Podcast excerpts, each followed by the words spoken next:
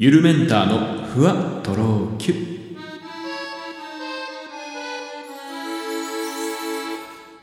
どうもこんばんは、ゆるメンターのゆるメンターだ。はい。すいません。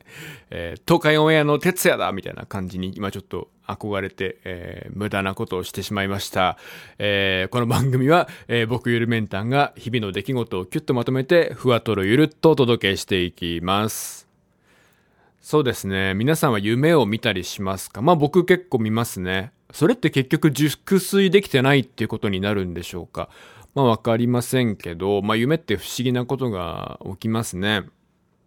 ら僕最近すっごい印象的な夢があったんですけど、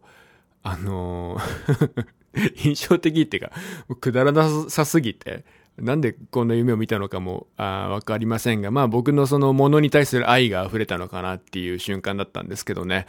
えー、もうね、あの、これいいよねって言って、僕が夢の中で、もうこれ最高だよねって。ね、これめっちゃ使いやすくてさ、こんないいもの世の中になくないっておすすめしてるものがあったんですよ。で、周りの方も、あの、同じの持ってて、いや、めっちゃいい、わかるわ。もうこれがないともう仕事になんないし、もうこれがあるからこそやっぱ、私たち生きてられるよね、みたいなものを、なんか、とあるものをお勧めしてる夢だったんですよ、しきりに。で、本当にそれみんな同調してくれて、いや、本当そうだよね、これすごいよね。これ持ってないとやばいよね。で僕はそれをね、日頃から愛用してる本当に僕のリアルな世界でも、日頃からそれを確かに愛用してるものだったんですけど、あの、その夢の中で僕らが、人類がですね、僕を含めた周りの人類が、あの、そんなにも素晴らしいよねって叩いてたものが、あの、30センチのステンレス定規だったんですね。そう、この、僕30センチのステンレス定規をひたすらもう最高だよねって、あ例えば iPhone のように、やっぱこれがないともう人類やってらんないよねっていうテンションで褒めるっていう目を最近見ましたね。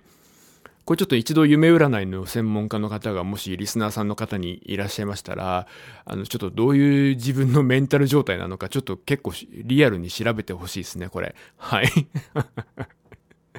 いやー、まあでも好きなんですよ。はい。確かにもう僕は30センチのステンレス定規をめちゃくちゃ職場でも使ってて、まあ定規として普通に使うこともあるんですけど、なんかこう、まあ僕の仕事柄ね、こう書類のチェックとかするものとか、こう、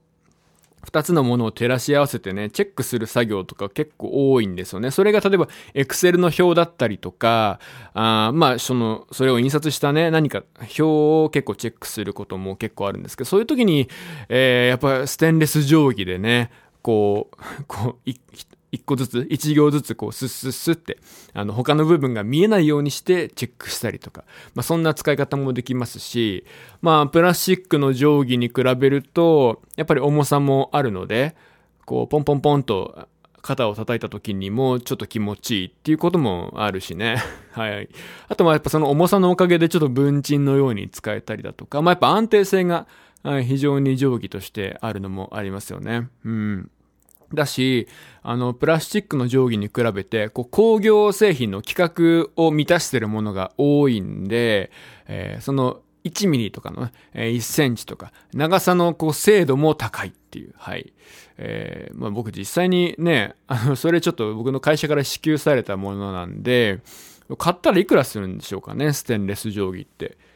まあ、と思ってさっきちょっとメルカリで見たんですけど、なんか物によっては3000いくらもするやつがあるらしいですけど、まあ、ただ、あの、それなんか折りたたみの、あの、ギミックがつい、ギミックっていうんかな、ステンレス定規に。対して、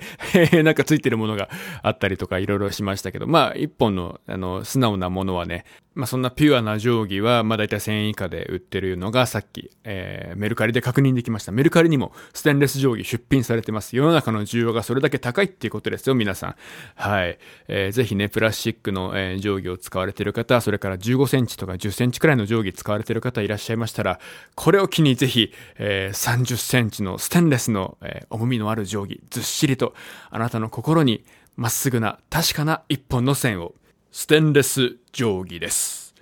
インターネットサイトや文房具店でお買い求めください。